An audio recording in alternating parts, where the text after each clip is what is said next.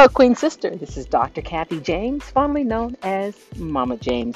I'm here today to tell you I want to share with you every single week some exciting life tips and share some tools with you that will help us as we learn to walk toward the king's table. See, I believe that God has prepared so much for us as women to teach us how to live, how to walk, how to talk, how to be graceful, how to be excellent in everything that we do. I'm asking you, join me with an open heart and an open mind to receive the nuggets that God has laid out before you as a woman, as a wife, and as a mother.